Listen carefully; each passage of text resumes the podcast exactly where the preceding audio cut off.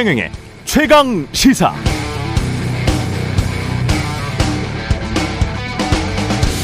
네, 한국의 노동시장은 경직됐다는 지적 저는 동의합니다. 그래서 노동 유연성 필요하다 그렇게 생각합니다. 또 인구 구조상 한 해 100만 명 정도 탄생했던 중장년 세대와 지금의 MZ 세대가 한정된 고용 시장에서 경쟁하면서 제로섬 게임을 하고 있다.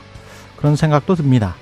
기업의 비용 절감이나 회사의 활력을 생각하면 일부 중장년 세대는 되도록 빨리 은퇴하고 MZ 세대가 과감히 등용되어도 좋겠죠.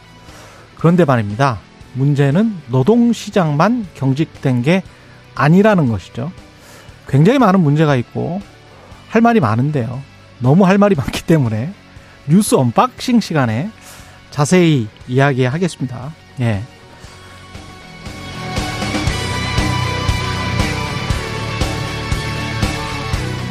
네, 안녕하십니까. 2월 22일 세상에 이익이 되는 방송 최경령의 최강시사 출발합니다. 저는 KBS 최경령 기자고요.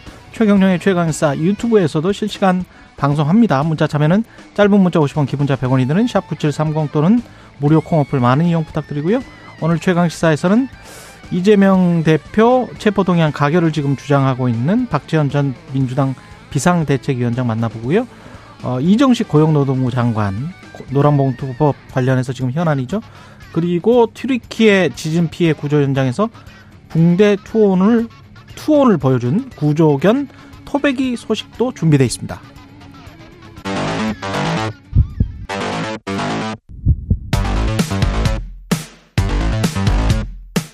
오늘 아침 가장 뜨거운 뉴스 뉴스 unboxing 자 뉴스 unboxing 시작합니다. 민동기 기자 김민아 평론가 나와 있습니다. 안녕하십니까? 안녕하십니까? 오프닝을 써놨더니 너무 길어요. 제가 할 말이 너무 많아서 이 노동시장 개혁과 관련해서는 그래서 노동 개혁과 대통령실의 마케팅이라고 해야 될까요? 노동 노동 개혁에 관련된 마케팅 여러 가지를 좀 짚어보고 싶은데 예 관련해서 오늘 또 어, 어제도 또 메시지가 나왔습니다. 건폭을 뿌리 뽑겠다. 그러니까 윤석열 대통령이 아직도 건설 현장에서는 강성 기득권 노조가 금품 요구, 채용 강요, 뭐 공사 방해와 같은 불법 행위를 자행하고 있다. 그러면서 건설 현장의 갈치 폭력 등 조직적인 불법 행위에 대해서 뭐 검찰, 경찰, 국토교통부, 고용노동부가 협력을 해서 강력하게 단속하라 이렇게 지시를 했습니다. 그러면서 건설 현장 폭력 행위를 어, 윤 대통령이 건폭이라고 이제 언급을 했는데요. 예. 검찰에서는 그런 표현을 좀 쓰나 보죠. 그, 그런가 봅니다. 예. 그래서 건폭이라는 그런 단어가 일단 등장을 했고. 은어인 예. 것 같습니다. 어, 언론들이 이걸 또 주요하게 보도를 하고 있습니다. 그리고 윤 대통령이 강속노조 불법 행위 때문에 노동자들이 일자리를 잃고 공사는 부실해지고 있다. 그 피해는 국민에게 전가가 되고 있다. 이런 점을 또 강조를 했고 대통령실 관계자가 건폭이라는 표현에 대해서 설명을 또 부차적으로 했습니다. 그러니까 직접 건폭이라는 용어를 쓴 이유는 문제의 심각성을 표현하기 위한 그런 차원이다. 이렇게 지금 얘기를 했고요. 음. 어, 또윤 대통령이 국무회의 뒤에는 뭐 국토교통부 장관이라든가 법무부 장관, 뭐 경찰청장, 고용노동부 차관으로부터 직접 그 대책을 추가로 보고를 받았고요. 역시 강도 높은 대책을 주문을 했습니다. 상당히 이 문제와 관련해서 정부가 강경 드라이브를 걸 것으로 예상이 되고 있습니다. 예.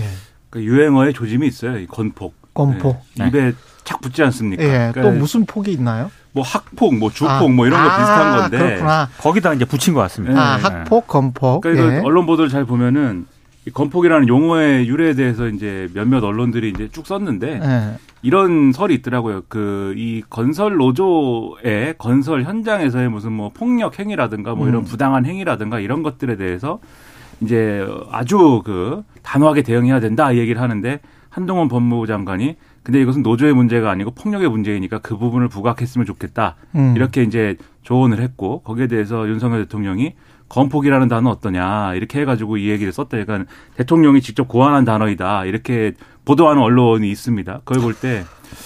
이 대통령은 이제 어, 유행어를 많이 이제 만든다. 그 제가 볼 때는 검경이 지금 어, 건폭 수사단을 출범시키기로 했대요. 그런 걸 볼때 아, 유행어의 조짐이 있다 이런 생각이 드는데 음. 이 건설 현장에서 건설 노조가 폭력을 사용하고 이랬다면 그거는 다 법적 책임을 지도록 해야죠. 한동훈 장관 말이 맞네요. 그렇죠. 노조의 문제가 아니고 네. 폭력의 문제다. 그렇죠. 수사를 다 네. 해가지고 그러한 이제 폭력 행위를 뿌리를 뽑아야 되는데 문제는 이제 이렇게 폭력 행위로 분류되는 것 중에는 이게 당연히 이제 어떤 나쁜 사람들이 그게 뭐 건설 노조원이든 누구든 나쁜 사람들이 나쁜 행위를 한 것도 있지만 일전에 쭉 말씀드렸듯이 그 건설 현장의 구조적 문제로부터 발생하는 것들이 있거든요. 그렇다고 하면은 예를 들면 미국에서 이 총기 문제다라고 했을 때는 총으로 사람을 이렇게 해하는 사람들을 당연히 처벌하고 당연히 문제 제기라고 이걸 다 뿌리 뽑아야 되지만 그러면서 항상 하는 얘기가 이 총기 소유에 관련된 이 규제나 이런 것들이 필요하다는 얘기 그래서 하지 않습니까? 예. 근데 지금 건설 현장에 이 건폭 문제보다도 제가 볼 때 심각한 것은 이 불법 다단계 하청, 하, 다, 다- 다단계 하도급이거든요. 음. 그러니까 이거는 법령 위반이에요. 법에는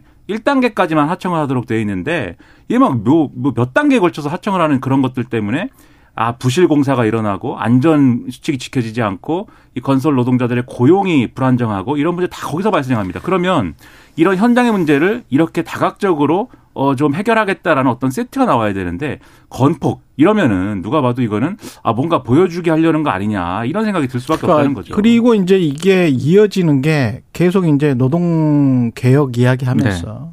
가장 그 자주 빈도수가 나왔던 게 노조의 기득권은 젊은 사람들에게 미래에 대한 희망을 포기하게 만드는 약탈령이 어제는 이제 약탈령이라는 단어가 나왔고 근데 그 앞에 이야기들은 지금 윤석열 정부 들어서서 대통령실이 꽤 많이 나오는 이야기들이고요. 그리고 묘하게도 어제 오늘 그 몇몇 언론들의 보도를 보면 MZ 세대 노조가 출범했다라는 기사가 좀 많이 실렸거든요. 그렇죠. 한 8천 명 정도의 노조가 출범을 했더라고요. 네, 이제 예. 양대 노총을 상당히 좀 비판하는 그런 내용이고 음, MZ 세대 노조라는 단어가 이제 대통령실에서 나오고 음. 이제 보수 경제지에서도 나오고 이런 또 어, 보이는 것도 좀 기운데 제가 봤을 때 언론들이 오늘 건폭이라는 단어를 많이 주목을 하긴 했습니다만 사실 그 김민하 평론가가 얘기, 얘기한 것처럼요 어제 대구에서는 예.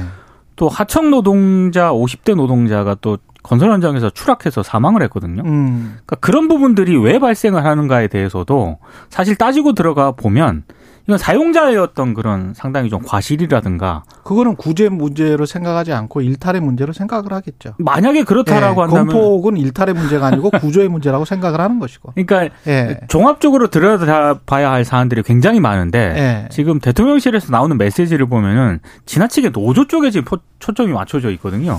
근데 요거에 대해서 최경환 음. 기자님 말씀하셨듯이 음. 이 메시지가 잘 조율되고 잘 기획돼야 돼요. 왜냐하면 제가 어제 또 잘 이해가 안 됐던 게 음. 어제 대통령 실의 그럼 중심 메시지는 어쨌든 건폭 아닙니까? 그런데 거기 그 얘기를 하면서 물론 다른 맥락에서 나온 얘기겠지만 노조 기득권들 때문에 이제 지금 말씀하신 대로 젊은 사람들의 일자리가 생기지 않는다는 메시지 같이 나왔어요. 그런데 근데 건설 현장에 젊은 사람들이 갑니까? 그렇죠. 이제 그런 인식을 가지게 되지 않습니까? 그래서 외국인 노동자들이 한동안 그렇죠. 코로나 19 때문에 못 와서 건설 현장이 스톱되고 그런 일들이 있었던 맞습니다. 거 아니에요? 네. 그래서 이런 네. 메시지가 막 이렇게 다 뒤섞여서 나오게 되면 그러면은 아 이게 이런 도식을 유도하는 거 아니냐. 이른바 이제 건설 현장의 폭력 문제는 노조 문제 는 노조 기득권 문제는 는 젊은 사람들에 대한 어떤 피해 이렇게 가는 건데 는 뭐 중장년 기득권 노조, 그렇죠. 그렇죠. 그러니까 요런 귀족 노조, 강성 노조. 요런 도식으로 네. 할 것도 아니고 이 젊은 사람들 일자리 얘기는 또 별개의 문제거든요. 그렇죠. 제가 볼 땐 최경환 기자님이 그 말씀을 하고 싶은 거죠, 지금. 그러니까 노동 개혁을 저도 정말 했으면 좋겠어요. 그 유연성 문제랄지 중장년 세대와 MZ 세대 간의 갈등 이게 좀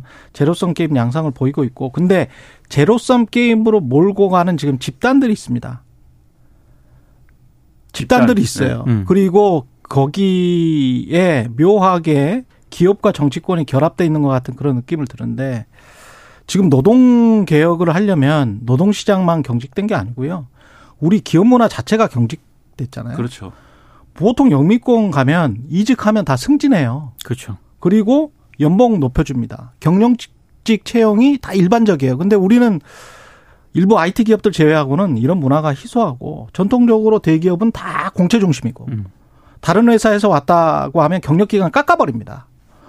그리고 대기업 재벌은 상명 하복, 회장 가족 중심 문화, 불합리한 게 굉장히 많죠. 시끄러운 일만 잘하면 돼 이런 식이에요. 그러니까 창의적인 젊은 인재들 뽑아놓고 시키는 일만 하면 돼라는 수동형, 공장형, 관료형 조직원으로 바꿔놓는 게 대기업의 조직 문화예요. 왜 그러냐? 회장 아들 승계를 위해서 그랬던 적이 굉장히 많아요. 음. 어, 회장 아들 승계를 편법 또는 불법으로 해서 얼마나 문제가 많이 됐습니까? 그렇죠. 이병철 회장, 이건희 회장 다 마찬가지잖아요. 이재용 회장. 그 정부가 얼마나 보호를 해줬습니까? 사실상. 그, 그게 우리 자본주의 문화의 역사거든요. 외국 사람들이 얼마나 놀리고 싶으면 재벌이라는 단어가 영어 사전에 등재가 됩니까? 그래가지고 노동개혁이 돼서 노동개혁의 목적이 생산성을 높이는 거거든요. 생산성을 높이고 효율화시키고 뭐 주주 자본주의라도 제대로 구현하는 게 그게 주주 자본주의 정신에 입각한 그 요새는 주주 자본주의를 주장하는 사람들도 별로 없지만 사회적 자본주의까지 갈 필요도 없어요. 근데 노동개혁을 한다면서 건폭 이야기하고 회계장부 이야기를 해버리면 회계장부 이야기하면 윤석열 대통령 특활비 그거 그러면 공개해라. 음. 100억이 넘게 그렇게 썼다는데 그거를 공개해야 서로 간에 그거는 완전히 국민 세금인데 무슨 보조금도 아니고 뭐 세금 지원받는 것도 아니고 예 돌려서 무슨 소득 공제받는 것도 아니잖아요. 그러면 그거 공개하면서 이게 노동 개혁으로 가고 사회 개혁으로 가고 문화 개혁으로 가는지를 뭐 증명을 해줘야 되는데 이거는 대통령실에서 야 이렇게 이렇게 바꿔 이건 굉장히 그 한국의 대기업들이 보여줬던 그리고 여전히 보여주고 있는 권위주의적 요소로 접근하는 거예요. 그렇죠. 그러니까 그리고 이게 시키면 시키는 대로 해. 대통령이 바뀝니까? 한 얘기가 이거잖아요. 예. 노동자들이 일자리를 잃고 공사는 부실해지고 있고 초등학교 개교라든가 신규 아파트 입주가 지연이 되고 그래서 그 피해가 국민들에게 돌아간다. 근데 이게 다 강성 노조의 불법 행위 때문이다. 이렇게 얘기를 이게 했거든요. 얼마나 복합적이고 중증적인 문제입니까? 맞습니다. 이게 비용 문제가 있고요. 외국인 노동자 문제가 있고요. 코로나 19 때문에 2년 동안 스탑된 게 있고요. 여러 가지 문제가 있잖아요. 이 각각의 사이 사이에 단계가 굉장히 많은데 근데 어- 어떻게 이걸 너무 한마디로 뭉퉁거려 버리니까 문제가 좀 거기서 그러니까 발생을 하는 이 거죠. 언론이 뭐 MZ 세대 노조라고 칭하는 이 분들 이 출범 이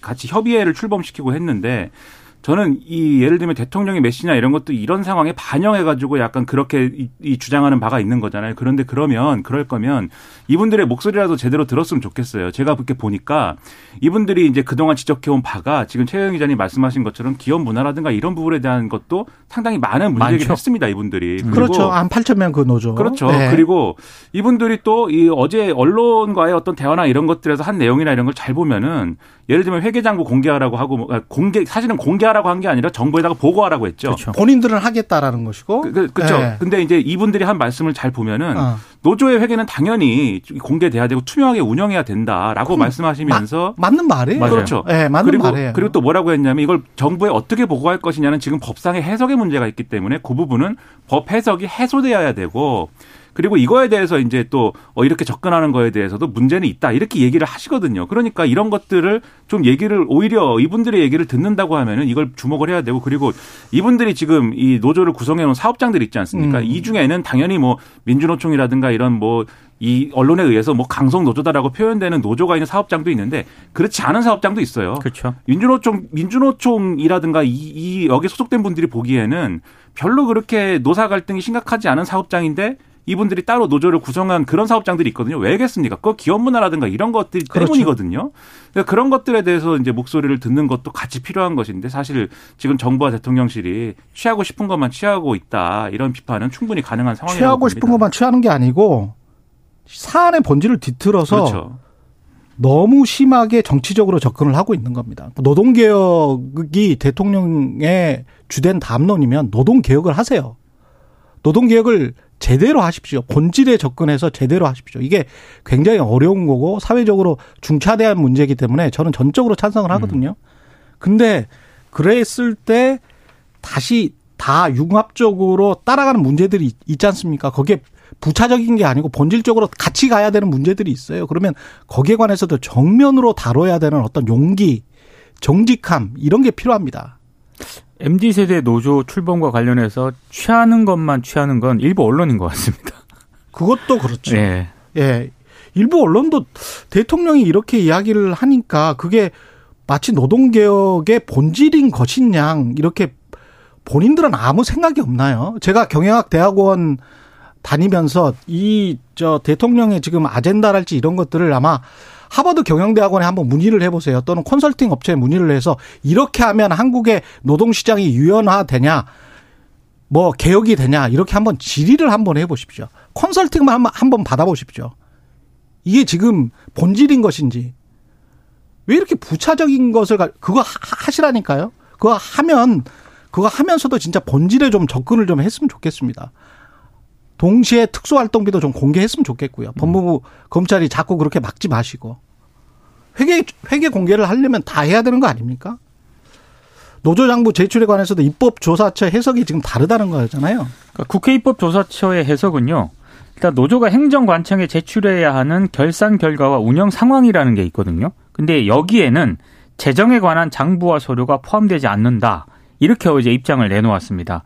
그러니까 노조법 14조를 보면은 노조는 재정에 관한 장부와 서류를 작성을 해서 주된 사무소에 비치하도록 규정을 하고 있고요. 또 27조를 보면 노조는 행정관청이 요구하는 결산 결과와 운영 상황을 보고하도록 그렇게 규정을 하고 있는데 입법조사처의 해석은 이 행정관청의 요구로 결산 결과와 운영 상황을 노조가 보고를 하더라도 재정에 관한 장부와 서류는 반드시 제출해야 되는 건 아니다.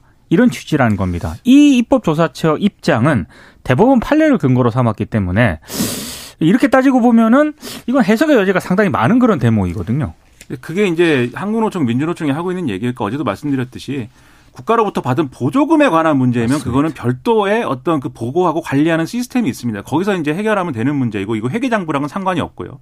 근데 회계장부라고 얘기를 하면 그것을 확인 정부가 확인해야 될 사항은 비치가 돼 있느냐 조합원이 공개를 요구할 때 공개를 하느냐 이 부분인 것이고 그다음에 결산이나 뭐 이런 것이 필요하다 그러면 그것과 관련된 따로 서류나 또는 따로 보고서를 만들어서 정부에 주면 되는 것이지 회계 장부 자체의 내용을 열어 가지고 음. 줄 필요는 없다라는 해석인 거예요, 그게. 그러니까 이런 해석의 차이가 있기 때문에 논란이 계속 될 수밖에 없는 거죠. 예. 노란봉투법은 국회 환노위를 통과했고요. 이것은 뭐 이정식 고용노동부 장관이 나오기 때문에 다음 뉴스를 전해드리겠습니다. 이재명 어, 당대표 체포동의안은 민주당 의총을 했는데 자율투표에 맡긴다? 일단 당론으로 정하지 않고 자유투표에 맡기기로 했습니다. 어제 이제 그 의총을 열었는데요. 일단 의원들 총의가 오는 27일 본회의 표결 과정과 결과에도 흔들림 없이 반영이 될 것이다. 이게 이제 박홍근 원내대표가 기자들에게 한 얘기인데 이재명 대표가 비공개 의총에서 발언을 한 게 있거든요. 예. 검찰이 이렇게 없는 죄를 만들 줄은 몰랐다. 영장 내용을 보면 돈을 받은 게 없다는 게 입증이 된다. 이렇게 말을 했고요. 또 기자들 앞에서는 영장을 아무리 살펴봐도 돈 얘기가 전혀 없다. 조그마한 기여를 한 누군가도 50억, 100억을 받았는데 그 사건에 부정하게 관여를 했다면 이렇게 돈 한 푼도 안 받았을 리가 없지 않느냐. 이렇게 얘기를 했습니다. 일단 의총에서 흔히 말하는 자유토론 시간이 있었는데 비 비명계인 서른 전재수 의원 두 명만 자유 토론에 나섰거든요. 근데 박홍근 원내대표가 한 설명에 따르면 어, 두 의원은 부결 입장을 밝혔다라고만 전하고 있고요. 전재수 의원 같은 경우에는 의총에서 구속영장 청구서에는 증거와 물증과 법리가 하나도 없다. 부결시켜야 한다. 이렇게 말을 한 것으로 일단 알려지고 있습니다. 그러니까 이게 이 의총의 어떤 정치적 의미랄까요? 쟁점이랄까요? 그런 건 이런 겁니다. 그러니까 체포동의안을 국회에서 처리를 할 건데 뭐 이탈표가 뭐 28표가 넘으면 가결이 된다 뭐 이런 분석을 언론에 했지만 그건 이제 제가 볼 때 힘들고 그러나 다만 이탈표가 있을 것이냐 그리고 그 규모가 얼마나 될 것이냐 요게 이후 상황에 미치는 정치적인 영향이 있기 때문에 그렇죠. 그거를 최소화하고 싶은 게 이재명 대표와 당 지도부의 생각이에요. 근데 그렇게 하려면은 이 예를 들면 당론 투표를 하자고 강제를 해가지고 다 그냥 부결시키시오라고 할 것이냐 아니면은 자유 투표를 하더라도 좀 이렇게 우리의 총의를 모으는 형태로 좀 이 탈표 최소화를 할 것이냐 이 두 가지 방법이 있었을 텐데 의원총회에서는 후자를 선택한 거죠. 근데 요거의 전제 조건은 뭐냐면 이른바 이제 지금 이재명 대표의 책임에 대해서 목소리를 높이고 있는 당내 지금 말씀하신 소위 말하는 비명계라든가 뭐 이런 분들이 있지 않습니까? 이런 분들이 체포동의안 부결에 대해서 얼마나 호응할 거냐의 문제였는데 어제 분위기는 호응을 한 거예요. 다만 제가 보니까 발언의 좀 뉘앙스가 그 뭐랄까요 좀 미묘한 게 있습니다. 그러니까 서른 의원 같은 경우에는 이렇게 얘기를 했다는 거예요. 이 부결 부결시켜야 되는데 이재명 대표가 부결시키고 나면은 어떤 행동을 하지 않겠는가? 그러니까 어떤 행동? 이게 뭘 의미하는 거냐? 이런 의문이 있고 좀 분위기가 예를 들면은 지금 체포동의안이 한 번 오는 걸로 끝나지 않을 거라는 전망들이 있지 않습니까? 다른 수사를 또 하기 때문에 그 관련돼서 2차로 체포동의안이 또 올 수도 있고 한데 그때 계속해서 이탈표가 늘어날 가능성도 있는 것이고 뭐 이런 여러 가지 가능성이 있어서 이게 이번 체포동의안 부결에 대해서는 소위 말하는 비명계도 뭐 힘을 실어주지만 이후 상황 속에서는 어떤 목소리를 어떻게 낼지 모른다라는 걸 이 의총에서 나온 음. 얘기들이 뒷받침을 하고 있는 것 같습니다. 예. 그리고 해외 뉴스 한 가지만 푸틴이 핵 군축 조약 참여를 중단했다. 그러니까 중단 미국과 선언을 했다. 그러니까 미국과 러시아 간 핵무기 예. 감축 협정이 New START라는 게 있거든요. 예. 여기 참여를 중단하겠다라고 선언을 했습니다. 그러니까 미국이 먼저 핵실험하면 러시아도 핵무기 실험을 할 준비가 이제 핵무기 실험을 하겠다라는 그런 취지의 발언인데 우크라이나에서 나와라 이거죠 지금. 나오라는 거고요. 예. 이 결정이 전제를 달긴 했습니다. 음. 아예 탈퇴가 아니라 참여를 일시적으로 중단하라는 것이다. 이렇게 얘기를 했기 때문에 알겠습니다. 미국의 상황에 따라서 러시아도 대응을 할 것으로 보입니다. 그러니까 우려되는 바는 이 이런 음. 주장이 음. 이 우크라이나와의 전쟁에서 핵무기를 일부 사용하는 것을 정당화할 수 있다는 우려가 있기 그러니까, 때문에 예, 그렇게 돼서는 안 되겠습니다. 예. 뉴스 unboxing 민동기 기자 김민아 평론가였습니다. 고맙습니다. 고맙습니다. KBS 일라디오 최경영의 최강시사 듣고 계신 지금 시각 7시 41분입니다. 오늘 하루 이슈의 중심. 당신의 아침을 책임지는 직격 인터뷰. 여러분은 지금 KBS 일라디오 최경영의 최강 시사와 함께하고 계십니다. 네. 당에서 나가라. 이분에 대한 출당 징계를 요구하는 민주당 내 청원이 2만 명. 이재명 대표의 체포 동의안을 가결시켜야 한다고 주장하고 있는 박지현 전 민주당 비상대책위원장 자리했습니다. 안녕하세요. 네, 안녕하세요. 예. 반갑습니다. 그 이게 2만 명이면 많은 숫자입니까? 어, 오늘 이게 민주당 보니까 당원들이에요? 네, 3만 명 넘었다는 기사를 제가 아, 보고 그래요? 왔습니다. 예. 네. 그 이게 어떤 어 박지원 전 비대위원장에 관한 공격입니까? 아니면은 일종의 비토입니까? 둘 다일 수 네. 있겠는데요. 이제 그분들이 생각하시기에는 이재명 음. 대표 체포동의안 가결을 주장하는 제가 음. 이것이 공격이다라고 생각을 하시는 것 같아요. 음. 지금 이재명 대표는 낭떠러지에 서 있는 모습인 거잖아요. 네, 음. 그런데 낭떠러지 밑에 뭐가 있을지 청원하신 분들과 제 생각은 좀 다릅니다.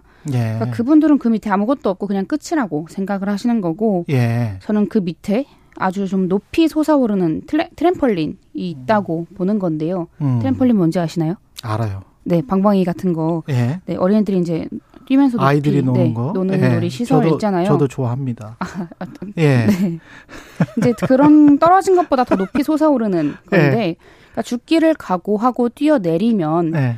이재명 대표도 민주당도 한순간에 도약할 수 있다고 네. 네, 생각하는 겁니다. 근데 트럼플린은 밑에 이렇게 자동적으로 뛰어오를 수 있게 하는 어떤 장치가 있는 거잖아요. 일종의. 네. 예. 탄력성이 아주 좋은 청 같은 게 깔려져 있는 건데 그 탄력성이 좋은 청 같은 게 민주당에 있습니까? 어, 일단 그 밑에 뭐가 있을지는 네. 그 상황이 닥쳐봐야 알겠죠. 근데 제가 이제 주장하는 것은 그냥 그렇게 결단을 떨어졌는데 함으로써 이재명 떨어졌는데 대표의 결단이 수렁이면 탄력성이죠. 떨어졌는데 수렁이면 어떡하죠? 이제 그분들이 생각을 하시는 건 수렁이라고 생각을 하시는 거고 예. 저는 트램펄린이 있다고 보는 겁니다. 그럼 어떤 대안 같은 거를 좀 제시해 주실 수 있을 것 같은데 만약에 그 트럼플린 같은 천이 있다. 어떻게 어떻게 하자. 가결을 시키고 어떻게 어떻게 하자. 네, 지금 저는 계속해서 체포동의안 가결을 시켜야 한다고 음. 네, 주장하고 있고요. 제가 없다고 생각하기 때문입니다. 음. 네, 지금 이재명 대표께서는 비명계 의원들 한명 한 명 만나서 표 단속한다 이런 기사 나오고 있는데 예. 그러지 마시고 더 당당하게 나가시는 모습을 보여주셨으면 좋겠는 겁니다. 표단속을 하고 있다 이렇게 말씀을 하셨는데 그거는 팩트인가요? 저도 기사로 접했습니다. 기사로 접하고 이제 예. 기자님들 만나서 그제 얘기 들어보니까 예. 네, 팩트인 것 같더라고요. 아, 팩트인 것 같다. 그 어제 의총 분위기는 어땠나요? 이게 지금 의총 분위기도 역시 보도로밖에 접하실 수가 없죠. 국회의원이 아니니까. 그렇죠. 예. 그 전반적인 보도의 양상을 보면 어 일단은 없는 죄를 을 만들었다. 그래서 체포 동의안이 부당하다는데 총리를 모았다. 이렇게 지금 보도는 나오고 있는데 민주당 분위기는 그렇다고 합니다. 여기에도 지금 아니다. 어, 어, 체포 동의안이 부당하지 않다. 이렇게 생각을 하시는 겁니까? 어, 제가 봤을 때는 예. 민주당에 그렇게 생각하지 않으시는 분들, 즉 음. 가결을 원하시는 분들도 많이 있으실 거라고 생각합니다. 예. 다만 공천이 목전에 이제 있다 보니 음. 혹은 그 안에서 내가 무슨 말을 한다고 한들 뭐가 바뀌겠냐 뭐 이런 생각을 가지신 분들도 있을 것 같아요. 음. 공천 때문에 그럴 것이다. 네, 이제 뭐 그럴 네. 경우도 있, 겠지만 또 그 안에서 설령 목소리가 나왔다고 한들 외부적으로는 이제 단일 대우하는 모습을 보여주기 위해서 지도부에서 이제 그런 식으로 말이 나간 게 아닌가라는 생각도 듭니다. 그러면 총선에서의 공천 때문에 그렇다면 공천권을 포기하라는 박영선 전 주장에 관해서는 어떻게 생각하세요? 다- 대표직 여부와 상관없이 공천권을 포기하라. 그건 이재명 대표의 결단이고 또는 대표를 뽑은 음. 당원들이 요구할 일이지 누가 내려놔라 마라 할 일은 절대 아니라고 생각을 합니다. 예. 그러니까 지금 공천권 내려놓으라고 하는 것은 사실 당 대표가 어떻게 되든 말든 당권 투쟁하겠다는 얘기로 비칠 수 있다는 점을 좀 더 유의해야 한다고 네, 생각합니다. 그렇군요. 예. 총선은 좀 걱정되세요? 지금 상황은? 지지율과 총선. 관련해서도 그렇고. 총선 같은 경우는 사실 이제 지금처럼 방탄을 계속하면 폭망이죠. 특히 음. 이제 수도권 같은 경우는 121석 중에 민주당이 103개를 가지고 있는데 예. 절반을 얻을 수 있을까라는 생각도 들거든요. 예. 그러니까 민주당 총선 전략의 핵심은 이재명 음. 대표의 희생 또 이제 체포동의안 통과입니다. 그러니까 체포동의안 가결이 되면 저는 압승이라고 생각하고요.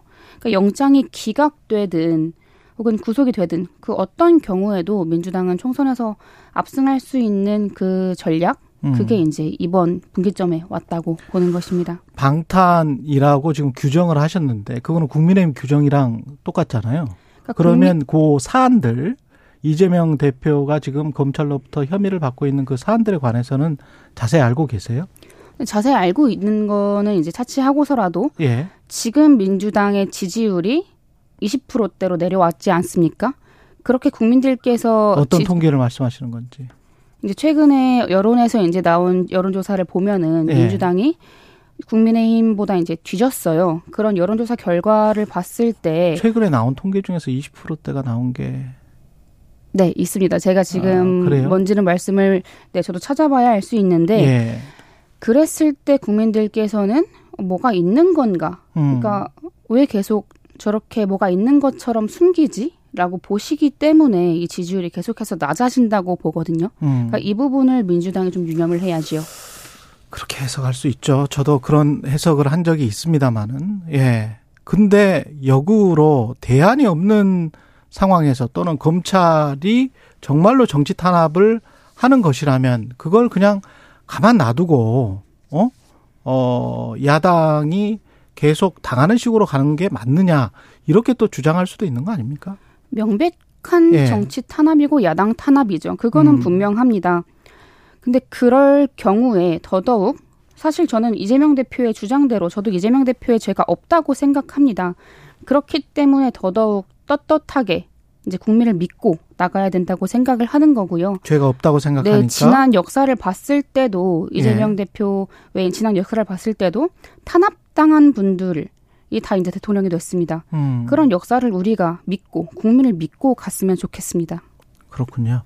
에, 방금 말씀하신 부분들을 우리 제작진이 찾았는데 엠브레인 퍼블릭, 케이스탯 리서치, 코리아 리서치, 한국 리서치가 14일부터 15일까지 실시한 전국 지표조사입니다.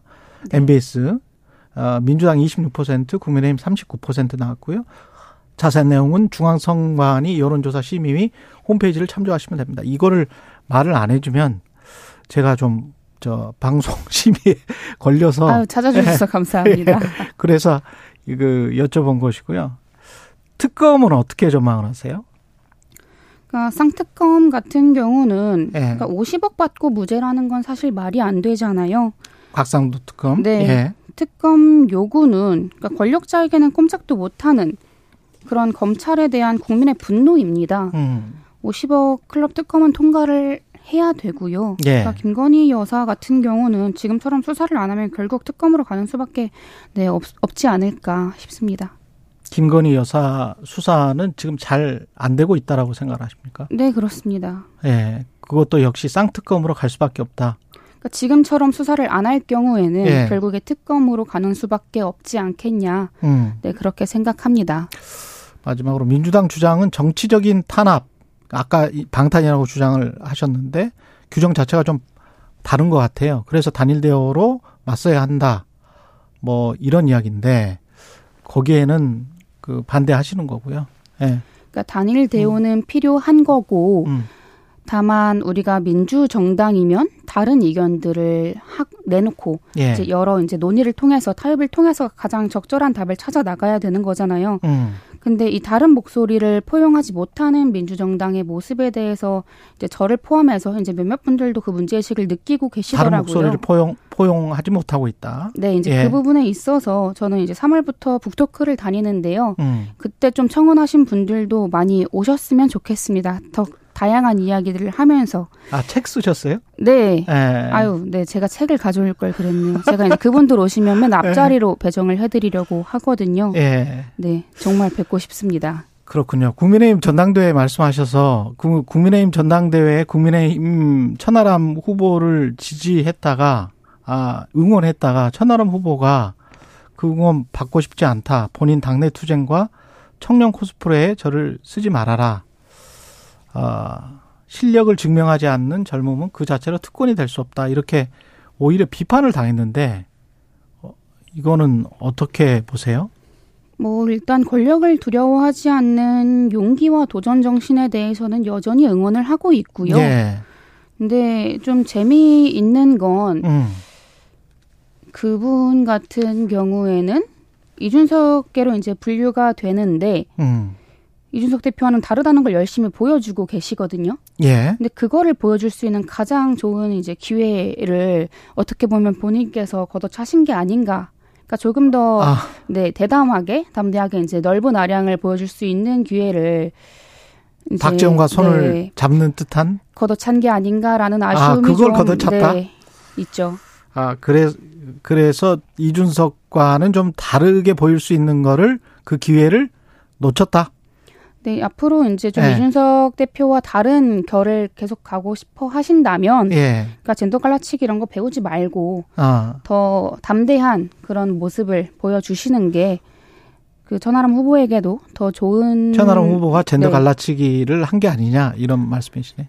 그러니까 이제 최근에 글 올리신 걸 봤을 때 음. 여성가족부 폐지에 대해서 이제 뭐 글을 올리신 게 있더라고요. 예. 그러니까 그런 부분들에 있어서는 굳이 말을 구태여 보탤 필요가 없거든요. 오히려 예. 이제 이준석 대표와 반대되는 목소리로 뭐 비동의 강간죄에 있어서 정말 입법을 주장을 한다거나 음. 하는 그런 목소리를 내시는 게 나는 이준석과 다르다라는 걸 확실히 보여줄 수 있는 부분이죠. 한 30초 남았습니다. 그 체포 동의안 결과는 어떻게 전망하세요? 뭐 지금 상황에서는 부결될 가능성이 높다고 보이긴 하지만요. 음. 아직 시간은 좀 남았으니까 27일. 네, 예. 시간 좀 남았으니까 저도 그래서 이제 가결을 가결이 민주당과 이재명 대표가 살 길이라고 생각하고 계속 음. 목소리를 내고 있는 것이고요. 예. 이재명 대표가 당당하게 자신감 가지고 나가셨으면 음. 좋겠습니다. 박지현 전 민주당 비상대책위원장이었습니다. 고맙습니다. 감사합니다. 예, KBS 라디오 최경련의 최강시사 1부는 여기까지고요. 잠시 후 2부에서는 이정식 고용노동부 장관 전화로 만나보고 한 번 더 뉴스도 준비되어 있습니다. 고맙습니다. 예.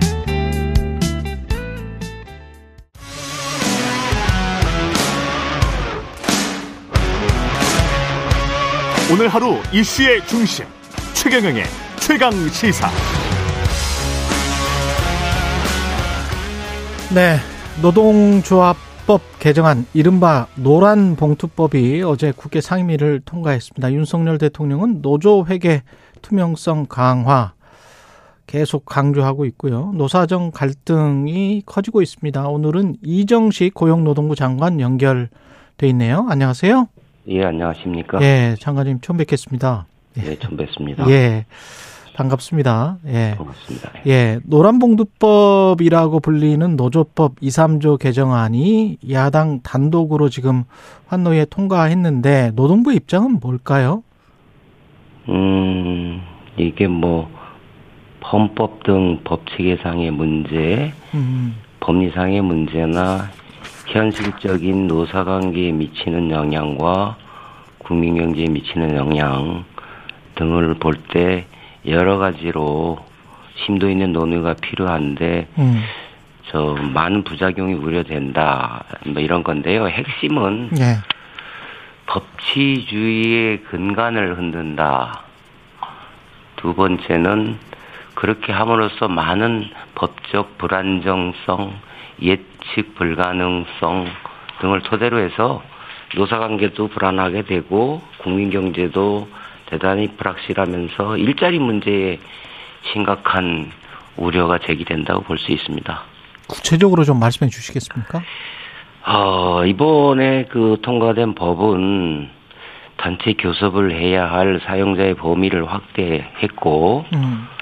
노동조합이 파업할 수 있는 내용을 확대했고, 그리고 불법적으로 손해를 미친 사람들에 대해서 피해자 보호보다는 그 가해자를 보호하는 그런 문제가 있는데 네. 이것은 예를 들어서 지금 현재 우리나라는 대부분 이제 노사 교섭이 그 사용자와 노동조합이 특정이 돼 있고 예. 그래서 이제 언제 어느 때 노동조합 어떤 노동조합이 어떤 내용을 가지고 교섭을 요구를 하게 된다. 그렇게 되면 서로가 갈등이 있고 분쟁이 평화적으로 해결되지 않으면 음. 그럼 이제 파업으로 나갈 수가 있습니다. 예. 그런데 현행 법대로 가게 되면 어떤 사용자와 노동조합이 단체 교섭을 하고 그래서 분쟁을 잘 해결해서 교섭을 마무리를 지었는데 누군지 모르지만 어떤 노동조합이 요구를 교섭을 요구를 하게 돼요. 그렇게 되면 이제 원청의 그 노사가 하게 되면 마무리가 됐는데 음. 근데 뭐 불특정 노조가 하청 노조가 예. 실질적이고 구체적인 지배력 결정력이 있다라고 이제 법에 돼 있기 때문에 음. 우리하고 교섭을 합시다. 그리고 교섭 대상도 임금 노동 조건 개선뿐만이 아니라 음. 임금 체불이나 뭐 해고자 복지 같은 건 이미 노동위원회나 법적인 구제 절차가 있는데 그런 걸 다 들고 나와가지고 음. 이런 걸 교섭합시다 그러면 사용자는 내가 교섭을 해야 되나? 누가 언제 또 해- 하게 될지 이런 것들이 이제 확정이 되지 않은 굉장히 모든 게 불확실하게 됩니다. 그런 내용들을 이 법 때문에 그렇죠. 이 법은 그런 내용들을 담고 있는 거죠. 그래서 구체적으로 어떤 조항이 어떻게 담고 있는지. 그러니까 사용자 범위가 확대가 되니까 예. 원청의 노사가 하던 것을 실질적 구체적 지배력 결정력이 있는 예. 그런 사용자는 하청에 대해서도 예. 교섭에 응하라는 건데 음. 교섭에 응하지 않으면 다른 나라하고 달리 우리나라는 부당 노동으로 인해서 처벌을 받는단 말이에요. 예. 그러니까 그다음에 교섭을 할 대상도 옛날에는 임금 노동 조건 개선 등이었는데 지금은 이제 뭐 사법적 구제 절차라는 게 노동위원회 구제 신청, 법원의 판결 이런 게 있을 텐데 음. 이런 걸 임금 체불이나 부당해고 구제 신청 이런 것도 그냥 안 하고 바로 사용자하고 교섭을 통해서 하고 안 되면 파업을 할 수 있다 이렇게 돼 있는 거고 음. 더 나아가서 불법으로 파업을 했을 경우에도 예, 여기까지요. 일단 예, 파업을 예, 할수 있다. 예, 말씀, 예, 예. 근데 실질적인 노사 관계에 있다는 건 지금 장관님께서도 인, 인정을 하시고 근데 이 산업 구조 자체를 봤을 때 물론 예. 노사 관계 쪽뿐만이 아니고 산업 구조 자체를 봤을 때 하청과 재하청이 돼 있는 상황에서 하청이나 재하청의 업체가 본인이 아무런 교섭권이 없을 때 실질적으로는 그러니까 그 재하청의 사용자가 아무런 교섭권이 없는데도 불구하고 노동자들은 그 재하청 업체와 교섭을 한다면 그게 어떤 교섭이 되죠? 그래서 실질적인 사용자인 대기업 원청과 교섭을 하는 수밖에 없다. 이게 지금 주장의 핵심인 것 같은데요. 예. 예. 그렇습니다. 그 지금 현재 그 확립된 대법원 판례가 있는데요. 예. 그것은 이제 노사관계 근간을 이루는 이 노동조합을 인정을 안 한 문제. 일단 노동조합을 인정을 해야 되잖아요. 예. 근데 노동조합을 인정을 하지 않고 그 노동조합을 파괴하기 위해서 지배 개입을 한 것에 대한 판례입니다. 예.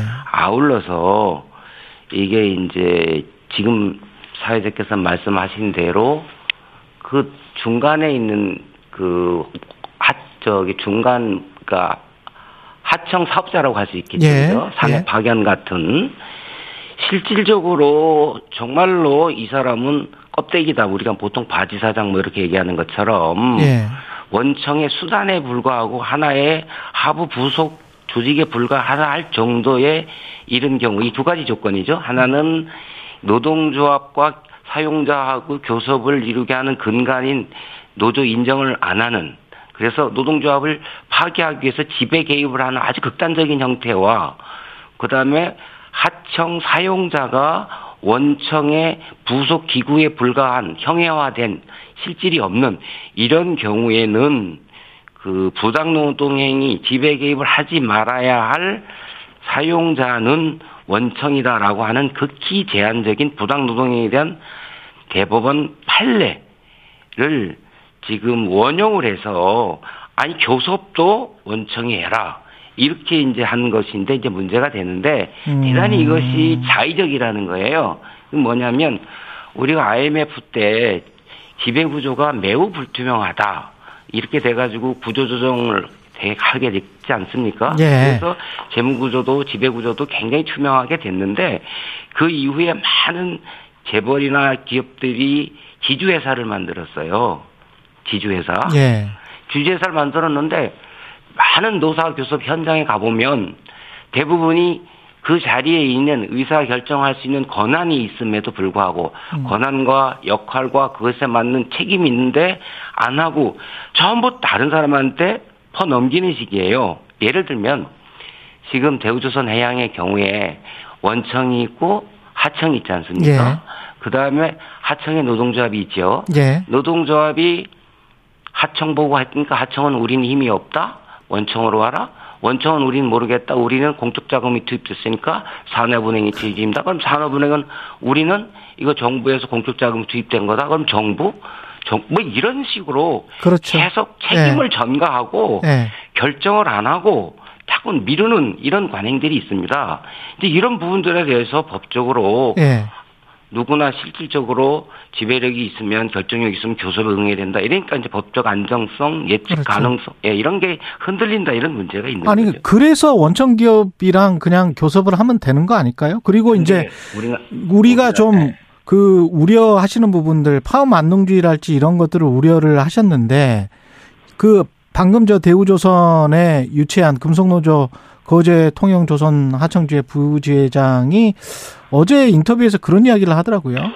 파업 만능주의 우려하는데 파업을 하려고 해도 쉽지 않고 그거 실행하기가 너무 힘들다. 그래서 일단은 노동조합은 교섭 위주로만 갈 것이다. 근데 그걸 교섭할 대상이 없게 만들어 놓은 법이 그게 잘못된 거 아니냐 이런 주장인 것 같습니다.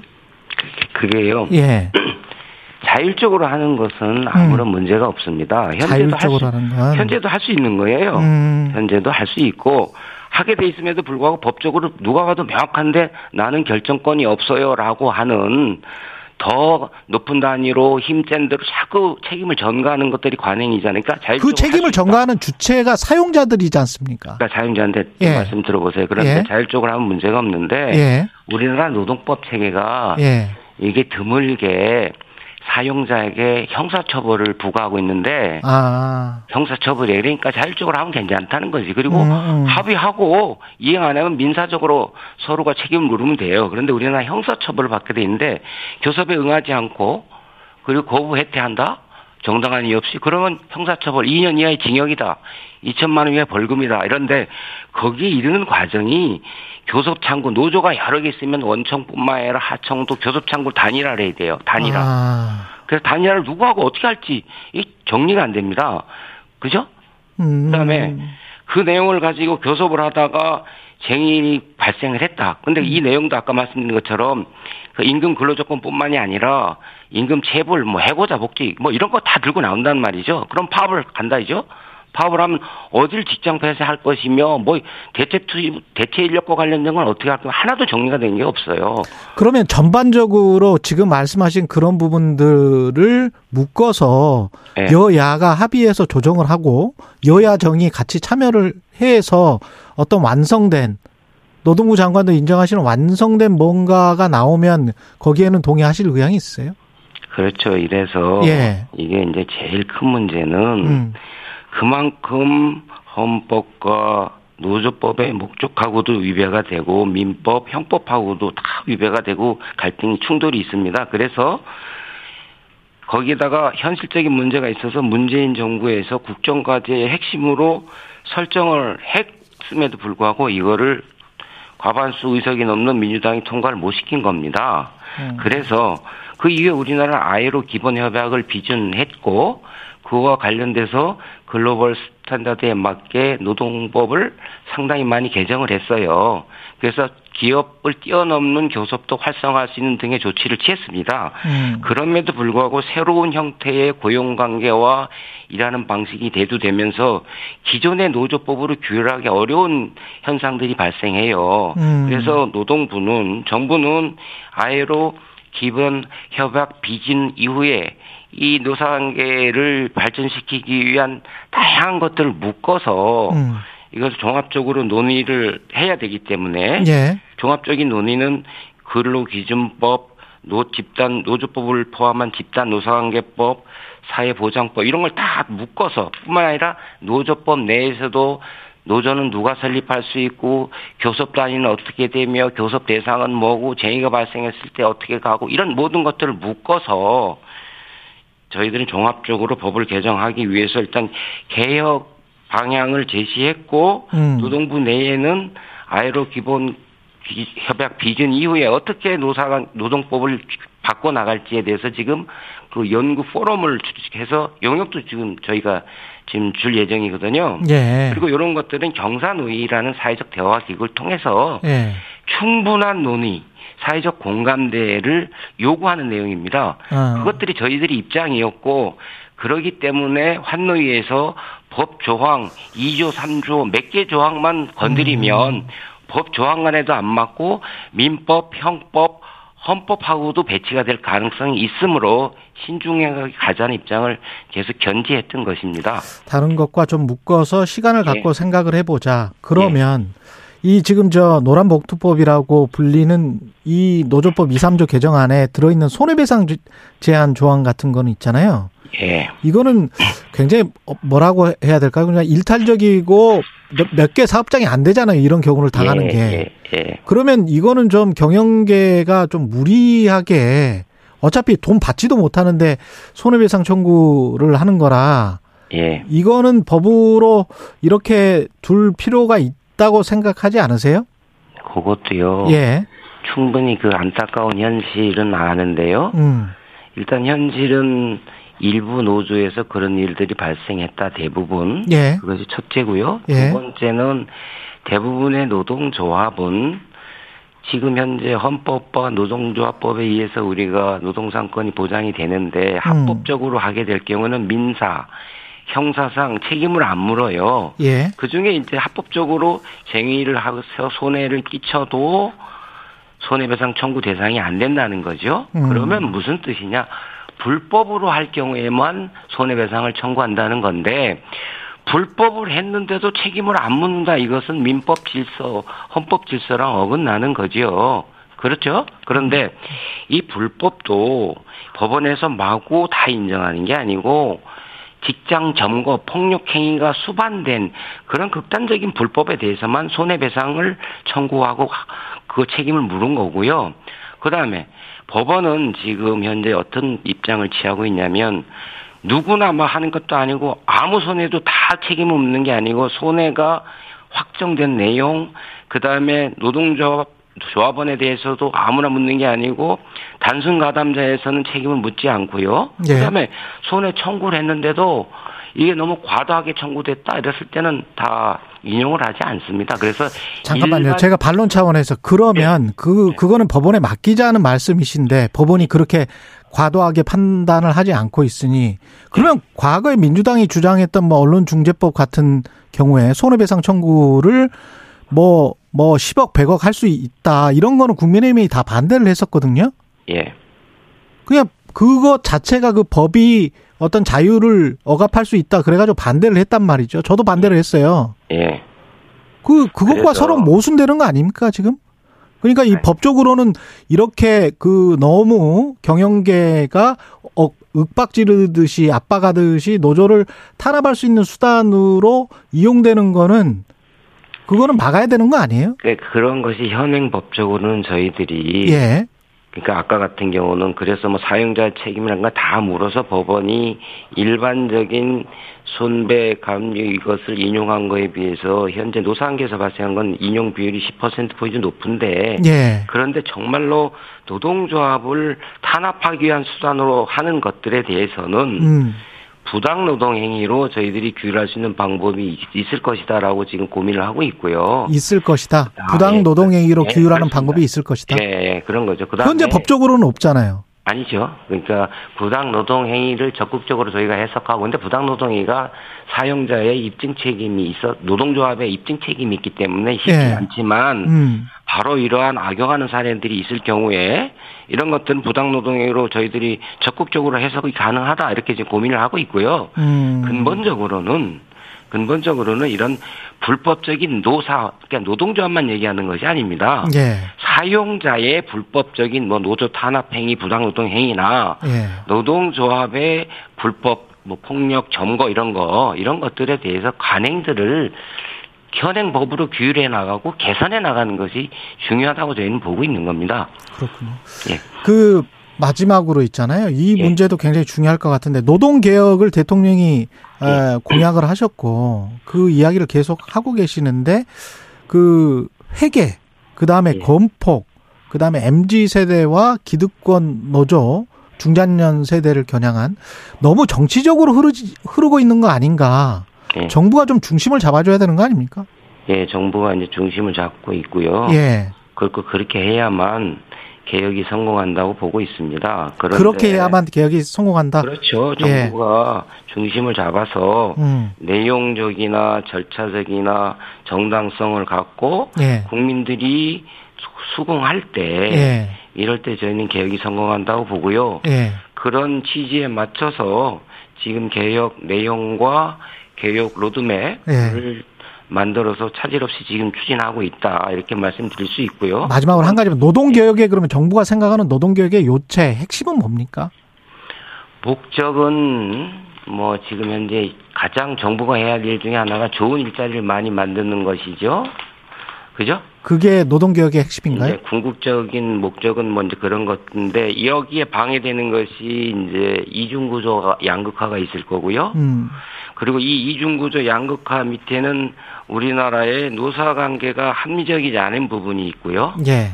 그리고 여길 뒷받침하는 노사관계 법제들이 global standard에 안 맞거나 70년 전에 구닥다리 같은 것들이 있다는 거고요. 예. 그래서 이러한 제도를 그 규범을 global standard에 맞게 현대화하고 음. 그렇게 함으로써 노사관계의 대등성도 확보해주면서 약자는 보호하고 그렇게 함으로써 노사관계를 합리적으로 법을 저렇게 준수하면서 상호 파트너십을 전제로 해서 모든 현안을 대화와 타협으로 상생과 연대로 갈 수 있게끔 저희들이 유도하겠다는 것이지요. 음. 그렇게 법제도 의식 관행을 바꿔 나가겠다는 겁니다. 알겠습니다. 여기까지 듣겠습니다. 고맙습니다, 예, 오늘. 고맙습니다. 예. 예, 예. 이정식 고용노동부 장관이었습니다. 여러분은 지금 KBS 1라디오 최경영의 최강 시사와 함께하고 계십니다.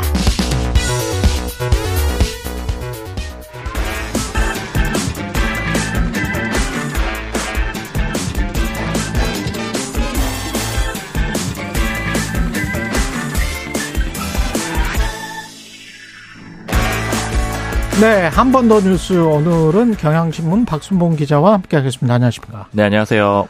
예, 동성 사실혼 부부가 그 건강보험의 피부양자 자격을 인정받았군요. 네. 예. 어제 그 판결이 나왔고요. 음. 이 소송이 시작된 과정부터 좀 짚어드리면은요. 이 소송을 낸 부부 커플은 소송욱 씨랑 김용민 씨 커플입니다. 예. 남성 남성의 동성 커플이고요.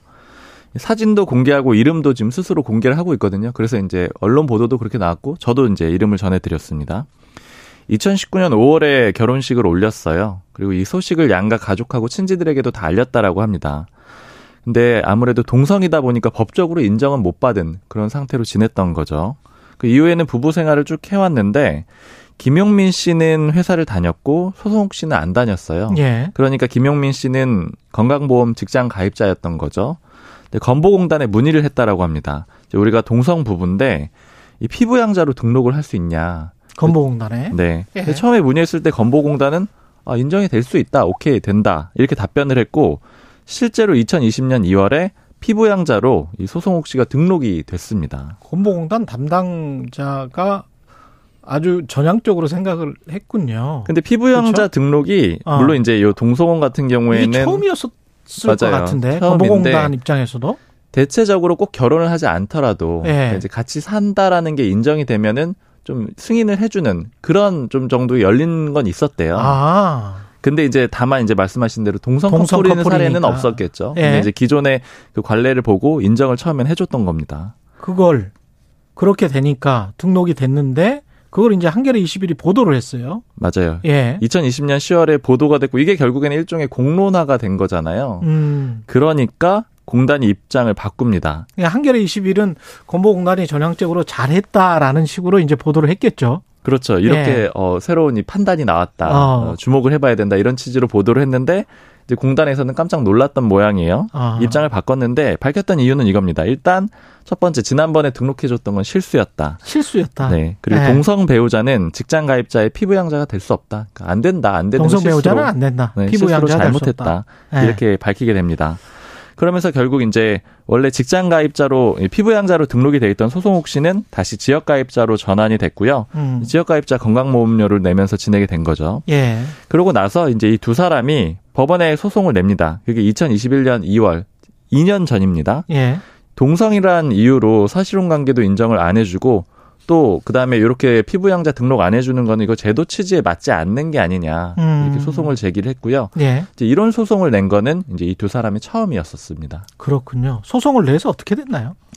1심에서는 패소를 했어요. 1심에서는 패소했다. 네. 아. 13개월 작년인데 작년 1월에 1심이 나왔는데 여기서 패소를 했습니다. 1심 재판부가 좀 집중해서 봤던 거는 이 동성 커플이 같이 지내는 거 이거를 사실혼 관계로 인정을 해줄 거냐 말 거냐 이 부분에 좀 집중을 해서 판단을 했습니다. 예. 1심 재판부가 뭐라고 입장을 내놨냐면 판결문을 썼냐면은 서로 반려인으로 삼아서 생활하기로 합의도 하고, 그러니까 요건 이제 결혼 약속을 얘기를 하는 거죠. 또 경제 생활도 협조하고 부양 의무도 하고 있다. 외견상으로 공동 생활을 하고 있다. 즉 사실혼의 모습은 갖추고 있다라는 게 인정이 된다. 이렇게 음. 판단을 해요. 그런데 이 현행법상 동성인 사람은 사실혼으로 보기가 어렵다. 이렇게 덧붙이거든요. 예. 지금 이제 사실은 헌법도 그렇고요. 대법원이나 헌법재판소에서 이제 모든 판단들이 기존에 나와 있는 게 이 혼인이라는 거를 규정을 할 때 남녀라는 표현을 반드시 넣습니다. 음. 남녀 간의 뭐 육체적 정신적 결합이다. 이런 식으로 표현을 하고 있거든요. 법에 그렇게 돼 있어요. 네, 법에 예. 그렇게 되어 헌법에 그렇게 되어 있고 음. 민법도 그걸 이제 준용해서 쓰고 있고 예. 또 대법원과 헌법재판소도 이런 판단을 이미 내린 바가 다시 한번 있었고요. 그렇죠. 그러니까 결국 공통적으로 들어가 있는 건 남녀다 보니까 어. 동성은 인정을 못 한다. 이렇게 재판부가 판단을 합니다. 그래서 결국 혼인으로 볼 수가 없고 그래서 인정을 못 해준다라고 하게 된 거죠. 그랬는데 그랬는데 지금 2심에서는 판단이 바뀌었다는 거예요. 맞습니다. 예. 항소를 하게 됐어요. 예. 항소를 하니까 이제 이 2심 재판부는 이렇게 얘기를 합니다. 사회보장제도 목적으로 볼 때 동성 커플만 인정을 안 해주는 거 이거는 차별이다 이렇게 봤는데요. 그러니까 제도의 관점에서 좀 집중해서 본 거예요. 이거는 사회 보장 제도의 목적으로 본 거군요. 그렇죠. 예. 이게 이 제도의 취지 자체가 예. 이제 일하는 사람, 돈 버는 사람이 소득이나 재산 없는 사람을 이렇게 좀 유지해주는, 부양해주는 그런 거에 취지가 있는 거잖아요. 그렇죠. 그런데 이거를 이제 동성이라는 이유만으로 그 자격을 박탈한다라는 거는 이거는 인정이 안 된다. 맞지가 않다. 그리고 자의적 차별이다. 이렇게 표현을 합니다. 그럴 수 있네. 아들이 일을 아들이나 딸이 일을 하고 있는데 근데 어머니가 들어와 있으면 네. 피부양자로 그러면 그거는 당연히 우리가 인정을 하는 거잖아요. 그렇습니다. 예, 어머니가 뭐 재산이나 소득이 없을 때 그거하고 똑같네. 네. 생각해 보니까. 그 예. 부분에 초점을 맞춰 가지고 요거 음. 차별하면 안 된다라고 해서 손을 들어주게 된 거죠. 예. 그럼 이게 명확하게 보면 이 동성 커플의 사신혼을 인정했다 법원이 뭐 이거가 이거는 아니네요. 네, 그거는 아니고 또 가능하지도. 않죠. 왜냐하면은 네. 이제 방금 말씀드린 대로 음. 대법원하고 헌법재판소 이제 최고 권위 기관이잖아요. 예. 여기에서 이미 남녀로 부부관계를 한정을 지어놨기 때문에 아. 사실 이제 하급 법원에서 그거를 뒤집는 판단을 하기는 좀 어려운 거고요. 그렇겠습니다. 불가능하네요. 네. 예. 그래서 이제 고법도 이 사실혼 관계에 있지 않다라는 거를 좀 굉장히 강조를 많이 합니다. 음. 이 판결에 대해서 기사가 어제 많이 나왔잖아요. 예. 근데 기자들한테 두 차례 공지를 하거든요. 공지를 해가지고 이런 표현들을 좀 유의해서 써달라 당부를 했는데 그 대표적으로 이제 저도 방금 동성 커플이다 이렇게 표현을 하기도 했었는데 예. 동성 부부, 동성 배우자 이런 표현들은 쓰지 말아달라고 요청을 하는 거예요. 법적으로는 법적으로는 인정이 되는 표현이 아니라는 거죠. 법적으로는 인정이 되지 않는다. 네, 사회적으로는 딱히 뭐 대체할 표현이 없어서 하고는 있, 지만 네. 법적으로는 동성 부부나 동성 배우자라는 용어는 인정이 되지 않는다. 그렇죠. 그거를 예. 만약에 법원에서 썼다라고 하면은 마치 음. 인정을 한 것처럼 보이니까 음. 쓸수 있는 표현도 얘기를 해줘요. 동성 결합 아, 혹은 동성 결합, 동성 결합 상대방 이제 이런 식으로만 동성 결합 상대방, 맞습니다. 이렇게만 네. 판결에서 인정을 했다 이렇게 좀 설명을 하고 있습니다. 딸과 어머니 이것도 이제 동성 결합이니까요. 그렇죠. 예, 아주 네. 중립적으로 보자면 근데 사회보장제도 목적을 봤을 때는 그거는 오히려 역차별이 될 수가 있으니까 이거 왜 안 해줘? 해줘야지 이렇게 이제 판단을 한 거군요. 맞습니다. 근데 이제 그 판결에 성소수자 차별을 비판하는 내용도 분명히 있기는 있습니다. 또 그죠? 맞습니다. 요 예. 이제 사실혼 관계는 물론 대법원이나 헌법재판소 그리고 이제 헌법에서 정하고 있기 때문에 음. 그걸 뒤집진 못했는데 이제 판결 내용 중에 일부를 좀 읽어드리면은 그런 내용이 담겨 있어요. 뭐라고 했느냐면은 성적 지향을 이유로 기존의 차, 성적 지향을 이유로 한 기존의 차별들은 국제사회에서 점차 사라져가고 있다. 음. 그리고 남아있는 차별들도 언젠가는 폐지될 거다. 이렇게 얘기를 했거든요. 예. 좀전 세계적으로 추세를 보자면은 선진국들은 동성 결혼을 인정하는 그런 추세거든요. 예. G7이라고 해서 소위 이제 주요 7개국 같은 경우 뭐 음. 미국, 일본, 독일, 영국, 프랑스 이런 나라들이 들어가 있는데 여기에서 이 동성 결혼 인정 안 하는 나라는 일본밖에 없고요. 음.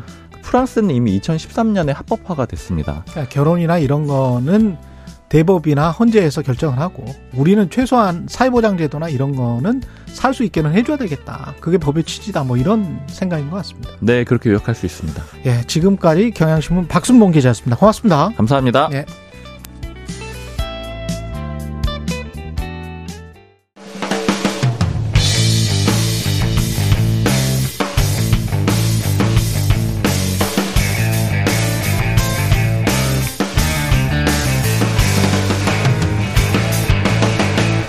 최경영의 최강 시사.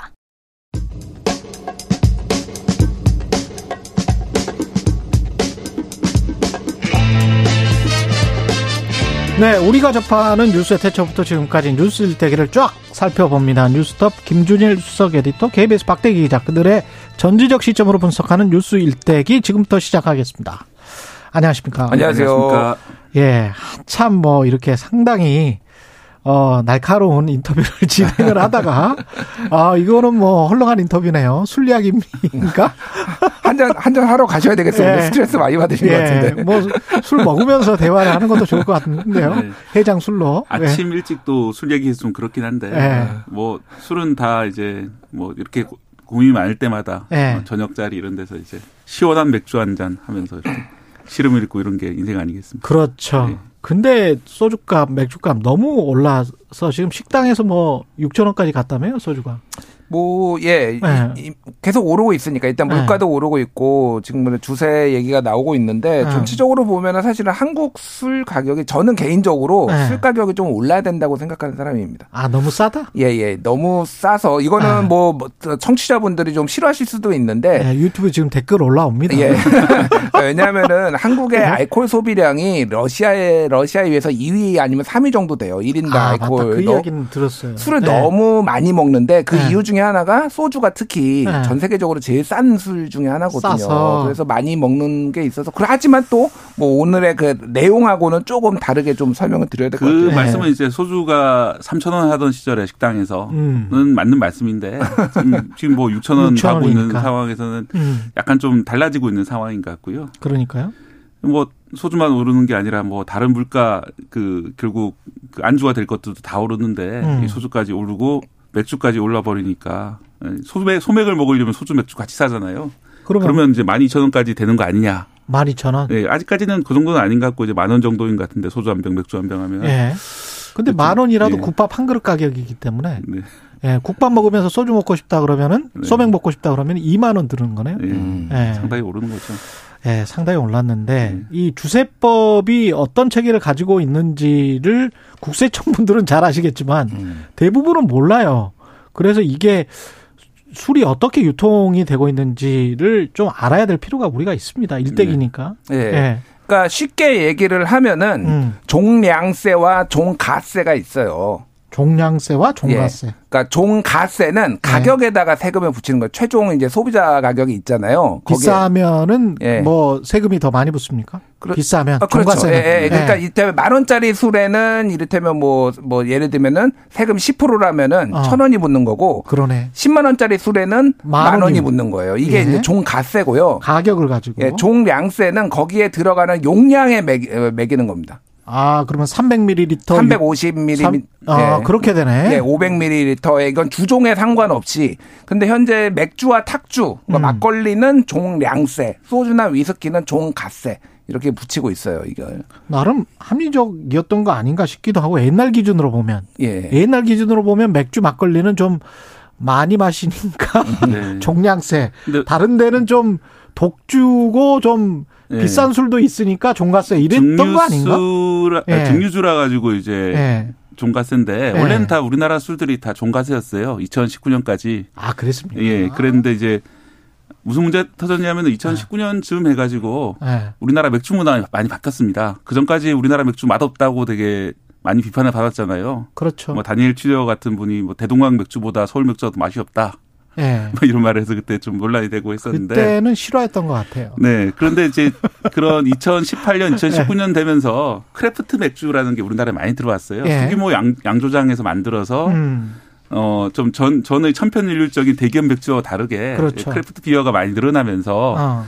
그런 것들이 조금씩 보급되기 시작했는데 문제는 그때 종가세였기 때문에 어, 종가세가 한마디로 말하면 뭐냐면은 가격이 비쌀수록 세금 훨씬 더 많이 내야 되거든요. 그렇죠. 그런데 대기업 맥주에 비해서 이런 수제 맥주는 당연히 비쌀 수밖에 없어요. 아. 왜냐하면 소규모로 만들고 음. 뭐 재료도 좀 더 고급 재료를 쓰고 하니까 그렇게 되면은 이게 원가도 비싼데 세금도 훨씬 더 올라가는 거예요. 그렇겠습니다. 예, 그래서 이제 이런 중소 맥주 업자들이 대기업 맥주에 절대 따라갈 수 없는 그런 상황이 계속 벌어지고 있었거든요. 음. 이게 참 그 사실 술이라는 거는 절반 이상이 다 세금입니다. 그렇다고 예, 그러더라고요. 예, 그래서 뭐 맥주 같은 경우에는 110% 정도 됐었는데 원래 세율이 예. 뭐 그러니 그러다 보니까 세금을 어떻게 매기느냐에 따라 가지고 산업이 달라져요. 어. 그래서 그 전까지 우리나라의 대기업의 천편일률적인 맥주가 유행했던 이유가 가격이 낮을수록 세금을 적게 내는 종가세 구조였기 때문에 그렇구나. 예, 그래서 그래서 싼 맥주를 그냥 팔았던 예, 거구나. 예, 맞습니다. 그렇게 예. 팔았던 건데 그래서 이제 craft beer도 성장을 하고 또 시민들이 많은 그런 새로운 맥주를 원하고 이렇게, 이렇게 되는 문화가 조성이 되면서 음. 2020년에 그걸 종량세로 바꾸게 됩니다. 그렇게 된 거예요. 예, 그러면서 이제 지금 여러분들이 많이 보시는 것처럼 다양한 맥주들이 좀 많이 퍼지는데 기여를 했죠. 그렇군요. 예, 그 당시 저도 그래서 그런 내용의 리포트를 좀 했었는데 예. 종량세가 좀 세계적인 추세였거든요. 종량세가 세계적 예. 추세였다. 음. 왜냐하면 우리나라와 몇몇 나라를 제외하고는 대부분 다 종량세를 하고 음. 종량세를 하는 편이 사실은 아까 말씀하셨던 알코올 야- 소비량을 줄이는 데 도움이 됩니다. 왜냐하면 아. 많이 마시면 이제 그만큼 세금을 더 내야 되는 그런 거기 때문에 가격도 올라가고. 예, 예. 그리고 이제 어. 또 하나가 방금 말씀하셨듯이 만 원에 네 캔, 요즘은 이제 만 천 원에 네 캔 정도로 이제 바뀌었는데 그렇죠, 그렇죠. 이게 수입 맥주하고 국산 맥주 하고의 차별 문제가 있었어요. 음. 그러니까 수입 맥주는 이윤하고 판매 관리비를 제외하고 수입 신고 가격에 과세를 매, 매겼어요. 과세 표준이었어요. 그게. 예. 그런데 국산 맥주는 제조 원가에다가 이윤을 합친 출고 가격에 가세 어, 과세 표준을 매긴 거예요. 이윤이 음. 들어가고 여기는 빠지니까 수입 신고가니까 예. 그러니까 세금이 다르니까 여기에는 만 원에 네 캔이 가능했고 국산 맥주는 만 원에 네 캔이 안 되니까 이제 국산 맥주 입장에서는 오히려 역차별이네. 시장을 네. 잠식당한다 불만이 계속 있으니까 이거를 종가세가 아니라 종량세로 바꿔달라고 계속 요구를 요구를 해와서 했고. 이제 이제 예, 결국 2019년에 그래서 된 거죠. 종량세로 어. 바뀌게 됐고요. 왜냐하면 수입하고 국산은 똑같이 이제 어. 미터에 따라서 세금을 매기는 거 바뀌게 됐는데 그때 당시 저도 좀 간과했던 문제가 있는데 그렇게 되면 저는 이제 소규모 양주장들이 더 활성화돼 가지고 음. 뭐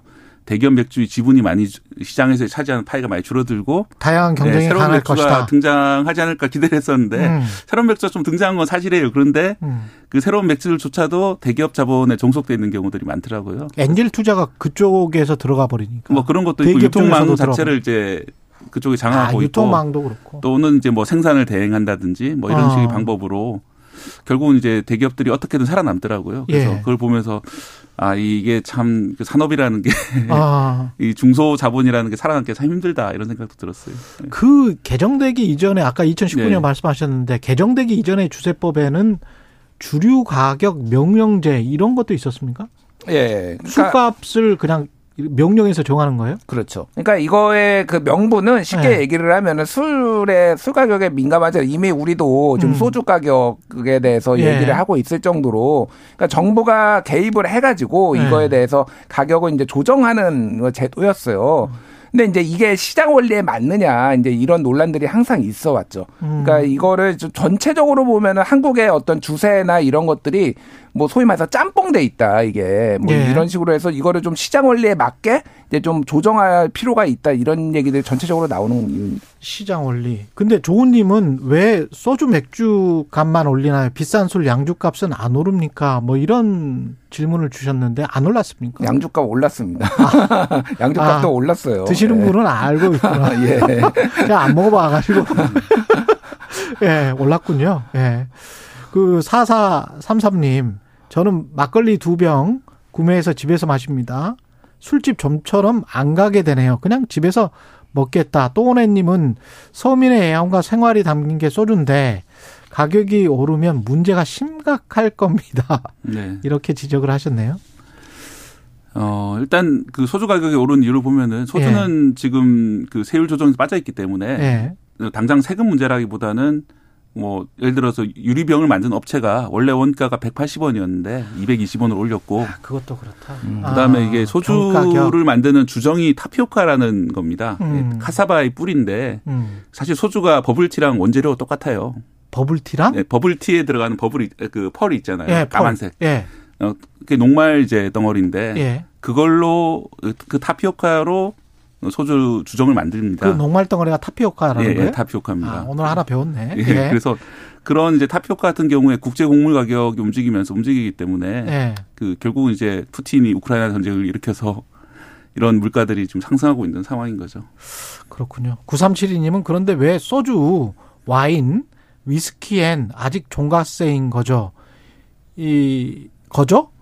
유- 종량세로 개정 안 되나요? 뭐 이런 질문을 하셨는데 아까 살짝 우리가 말을 하긴 했습니다만은. 그러니까 이게 예. 그러니까 가장 문제는 이제 소주입니다, 사실은. 음. 그러니까 소주 같은 경우에는 한국 사람들이 굉장히 즐겨 마시는 대중주죠. 술이잖아요. 대중주잖아요. 그런데 이거를 음. 종량세로 하면은 똑같은 병, 그러니까 뭐 크기가 같다고 가정을 하면 위스키 한 병, 소주 한 병, 뭐 와인 한병 어, 크기가 같다고 하면은 여기에 붙는 세금이 같다라는 거예요. 종량세로 하면은. 음. 그러면은 어, 마시는 소비자 입장에서는 이제 세금 폭탄이라고 느낄 수밖에 없고 가격이 훨씬 지금보다 훨씬 뛸 거예요. 그러면 음. 그러니까 소비자 가격이 한 7천 원 정도 될 겁니다. 그러면 그렇죠. 예, 그렇게 되는 거죠. 그 판매 가격 업소에서 판매 가격이 아니라 과거에 그래서 국내 위스키하고 소주의 세율이 그 위스키는 150% 그리고 소주는 36%로 달랐어요. 예. 근데 이게 유럽연합하고 미국이 1997년에 WTO에 소송을 겁니다. 왜 같은 증류주인데 이거를 차별을 하느냐. 같은 증류주인데. 예, 그래가지고 그 중간에 72%로 세율을 동, 어, 동일하게 적용, 동일하게 만들어 버려요. 그런데 사실 저는 좀 불만이 있는 게 이게 뭐냐면 이 증류주라고 하긴 하는데 우리나라의 소주는 사실은 증류식과 희석식이 있어요. 희석식 우리는 주로 먹는 게 희석식이고 맞아. 최근에 이제 많이 나오는 게 쌀을 이제 끓여 가지고 만든 그게 이제 일본에서도 많이 먹는 증류식. 그렇죠. 예를 들면은 뭐 특정 브랜드를 얘기하면 그렇지 뭐뭐뭐 아. 뭐, 뭐 화요라든지 뭐 그렇죠, 이런 그렇죠. 술들이 있잖아요. 그게 이제 아. 늘어나는데 저는 그 두 개의 술이 완전히 다른 술이라고 개인적으로 생각을 하거든요. 소주라고 하지만은. 그렇죠. 그런데 여기에서는 여기에서는 같은 술로 보는 거예요. 희석식도 증류주다. 가격 차이도 엄청나잖아요. 가격 차이도 거의 한 4배 정도 나죠. 3배, 그렇죠. 4배. 그런데 아, 비싼 건 엄청 비싸요. 또. 이 WTO에서는 네. 희석식도 증류식 증류식도 소주는 다 같은 증류주다라고 주, 해버리고 같은 세금을 매기라고 하니까 우리가 이거를 다르게 할 수가 없는 그런 상황인 거예요. 저는 장, 장기적으로 보면은 예. 말씀하셨던 소주 위스키도 결국은 그 종량제로 가지 않을까 생각이 듭니다. 음. 근데 지금 가장 반대하고 있는 것이 소주 업계거든요. 예. 그렇게 되면 위스키 가격이 떨어지기 때문에 그렇죠, 그렇죠. 소주가 덜 팔리고 위스키가 많이 팔리는 상황이 되지 않을까 예. 우려를 하는 것인데 실제로 뭐 해외여행 가신 분들은 현지에서 그렇게 위스키 가격이 그렇게까지 우리나라처럼 그렇게 비싸지 않거든요. 음.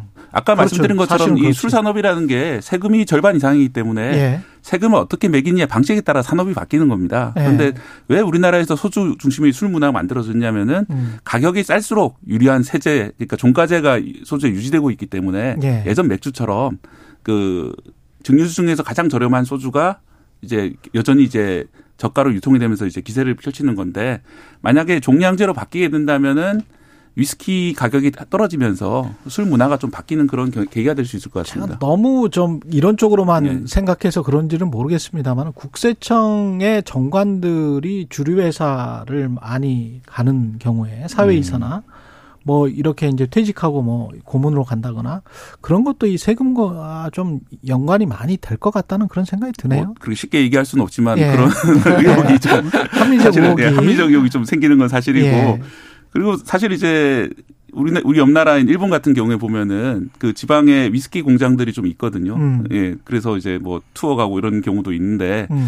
우리나라 정도 규모의 나라에서 위스키 공장이 제대로 없고 음. 물론 이제 새로 시도하시는 분들 몇몇 분들이 계십니다만 예.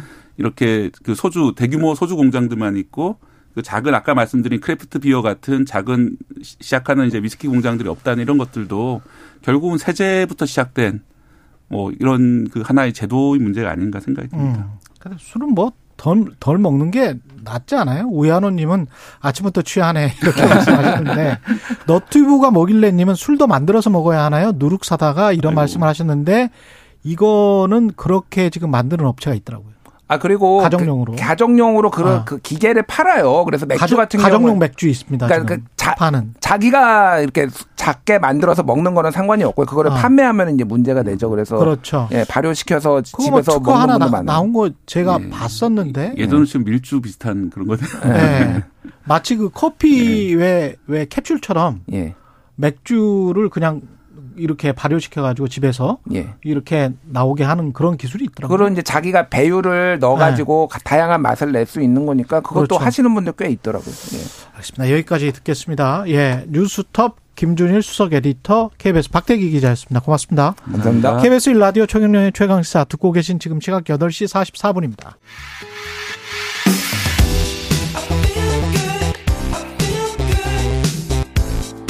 세상에 이익이 되는 방송 최경영의 최강 시사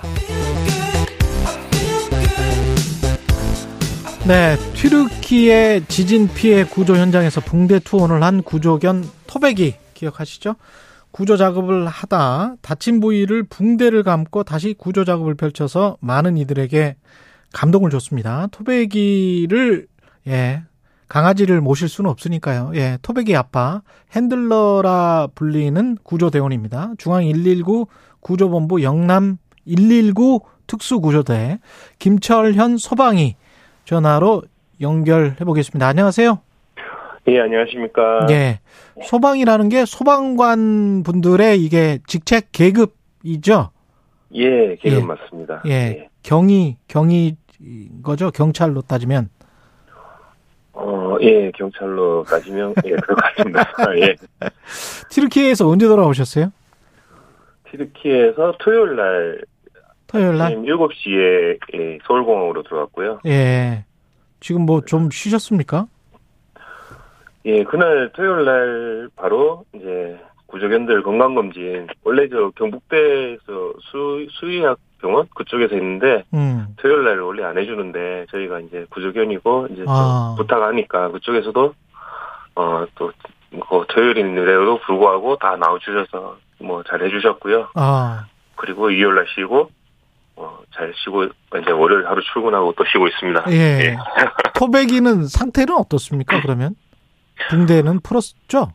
예, 붕대는 그 디르키에서 떠나기 전에 아. 예, 이제 뭐 상처가 아물어서 풀었고요. 음. 예, 큰 상처가 아니어서 뭐 그렇게 뭐 걱정할 사항은 아니었고요. 음. 뭐 이제 감염 걱정, 뭐 이제 전날 걱정에 이제 붕대를 한 것이었고 지금은 아주 건강합니다. 예. 그렇군요.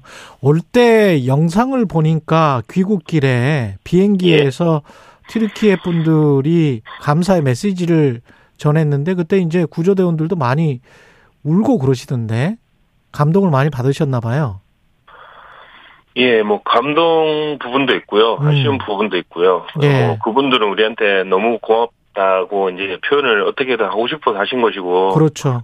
한국말로. 예, 저희, 예, 예, 예, 그렇죠. 그 저희 입장에서는 좀 아직 더뭐 구하실 분이 더 많은 것 같은데 아. 이제 좀 더 해드리지 못하고 온 부분이 아마 대부분 아, 많은 이제 같이 가보신 분들이 같은 생각을 하시는 것 같아요. 아 이게 아직 저희가 할 일이 많은 것 같은데 음. 좀더더 더 구해드리지 못한 게 좀 많이 아쉬운 그런 그런 게 좀 교차하면서 아쉽고 눈물도 나고 예. 어. 좀뭐 아 이제 그분들은 또 그렇게 또 재건도 하고 하셔야 되니까 그게 예. 얼마나 힘들까도 또 생각이 나고 뭐 그래서 눈물이 난것 같습니다. 예. 현지에서 보면 그 상황은 어떻습니까? 지금 또 지진이 여진이 뭐 여진 정도가 아니고 6점 뭐 몇이니까요. 또 강진인 건데 현 예. 예, 현지 상황은 어떻게 보셨어요? 어, 처음에 갔을 때는 뭐 모든 길에 음. 건물에 사람이 살 수가 없으니까 다 길 어디 어쩌면 건물이 무너져도 이제 안전할 수 있다고 생각하는 뭐 모든 공터나 어디 공원이나 모든 데 사람들이 다 나와 있었었거든요. 음. 불 피우고 차에서 차가 가지고 계신 분은 차에서 주무시고 아니면 바람만 겨우 막아서 그냥 이불 똘똘 달매고 계시고 뭐뭐 뭐 차도 너무 막 중장비하고 구급차들이 너무 다녀서 길도 거의 뭐 안 움직이다시피 예. 그렇게 된 상태고 아 이게 뭐 전쟁터와 진짜 다름이 없구나 전쟁터. 그런 생각을 많이 했고요. 예. 예. 그좀 그러면서 이제 이제 군인들도 이제 거리마다 이제 다 배치가 되고 음. 좀뭐 그런 상황이어서 음 좀 조금 무섭기도 하고 음. 뭐, 아, 그랬습니다. 예. 사람도 감정 컨트롤하기가 힘들었을 것 같은데 토비 같은 경우에 어 어땠습니까? 이런 구조견은 그런 상황에서 어떻게 행동을 하나요? 어, 토백이는 좀 침착한 편이어서 예. 그렇게 많이 동요하고 그러진 않은데. 아, 그래요? 예, 예. 이게 아무래도 그 현장에 갔더니만 이제 중장비들과 많은 사람들의 이제 어찌 보면 조금 더 뭐 조용할 수가 없거든요. 음. 서로 소리 지르고 그러니까. 그래야 되니까. 예. 예. 처음에 딱 갔을 때는 어, 좀 약간 아 이게 뭔가 하는 눈빛을 좀 보내더라고요. 근데 아. 그 이제 그 또 또 토백의 장점일 수도 있는데 예. 뭐 30분 이상 지나니까 아뭐그 상황에서도 이제 쉬는 시간에 잠도 잘 자고 네. 적응을 해요. 예, 예. 뭐 제 사진에도 몇 장 있는데 보면 뭐 그 그 현장의 중간에서 이제 뭐 지금 케이지가 없이 갔으니까 차가 예. 이제 견차가 없어서 길에서 그냥 이제 약간 대기를 시켰는데 음. 뭐, 뭐, 현장에서 그 시끄러운 데서도 뭐, 쿨쿨 자고 잘 하더라고요, 쉴 때는. 예. 이게, 저, 많은 분들이 애견인들 특히 이제 좋아하시다 보니까 붕대를 감고 그렇게 할 수밖에 없는, 없었느냐 그런 항의 전화도 좀 받고 그랬다는데. 그 예. 어땠습니까, 상황이? 아, 저는 현장에 있어서 뭐 저한테 전화가 오거나 그러진 않았는데 예. 이제 지금 사무실 쪽에는 막 민원도 민원 전화가 많이 들어오고 뭐 예. 국민식 문고도 들어오고 예.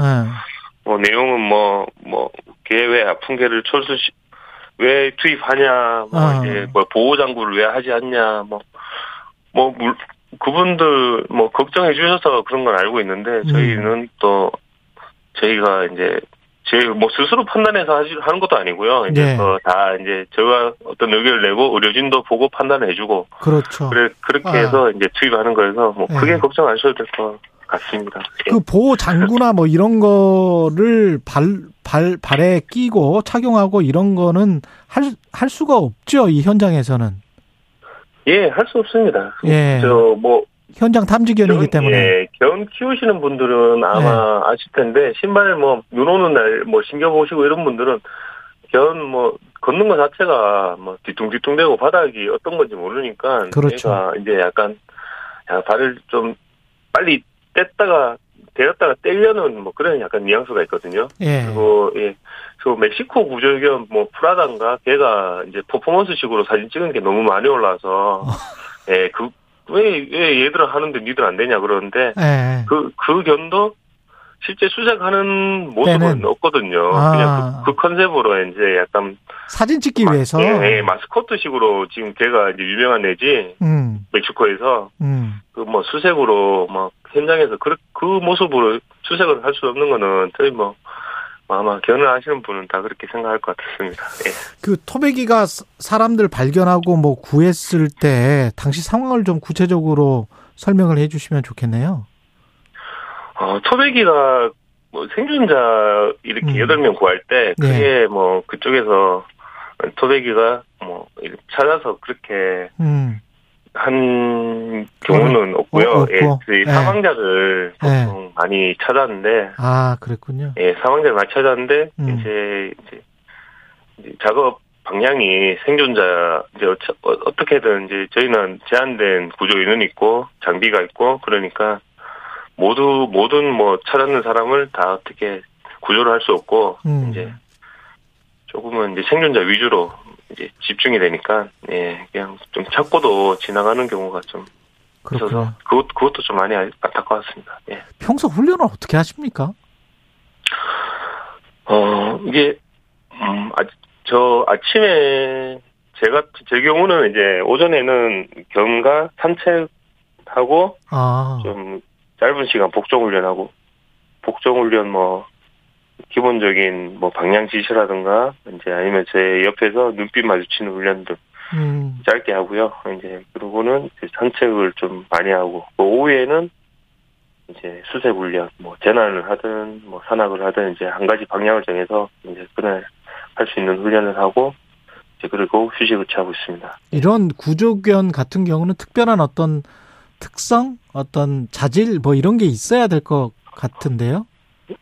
예, 우선 소유욕이 그 뭐 장난감이라든지 공 특히 공에 대한 소유욕이라든가 아니면 식욕이 강해야지 이제 견들이 어. 예그 어떤 거 목표물을 어 너가 이걸 하면 이제 보상을 받을 수 있다. 아. 예, 이게 기본 원리거든요. 인센티브에 예. 아주 강하게 반응해야 되는 거군요. 예, 뭐뭘 그 보상에 대해서 이제 음. 얘가 보상 쟁취하고자 포기를 하지 않는 그런 성격들 그런 애들이 이제 사실 하다 보면 힘들고 그럴 수 있잖아요. 뭐 근데 그 예. 보통 사람들 인센티브가 나오기 전까지 포기하고 싶을 때도 있는데 인내심도 예. 굉장히 강해야 될 것 같은데요.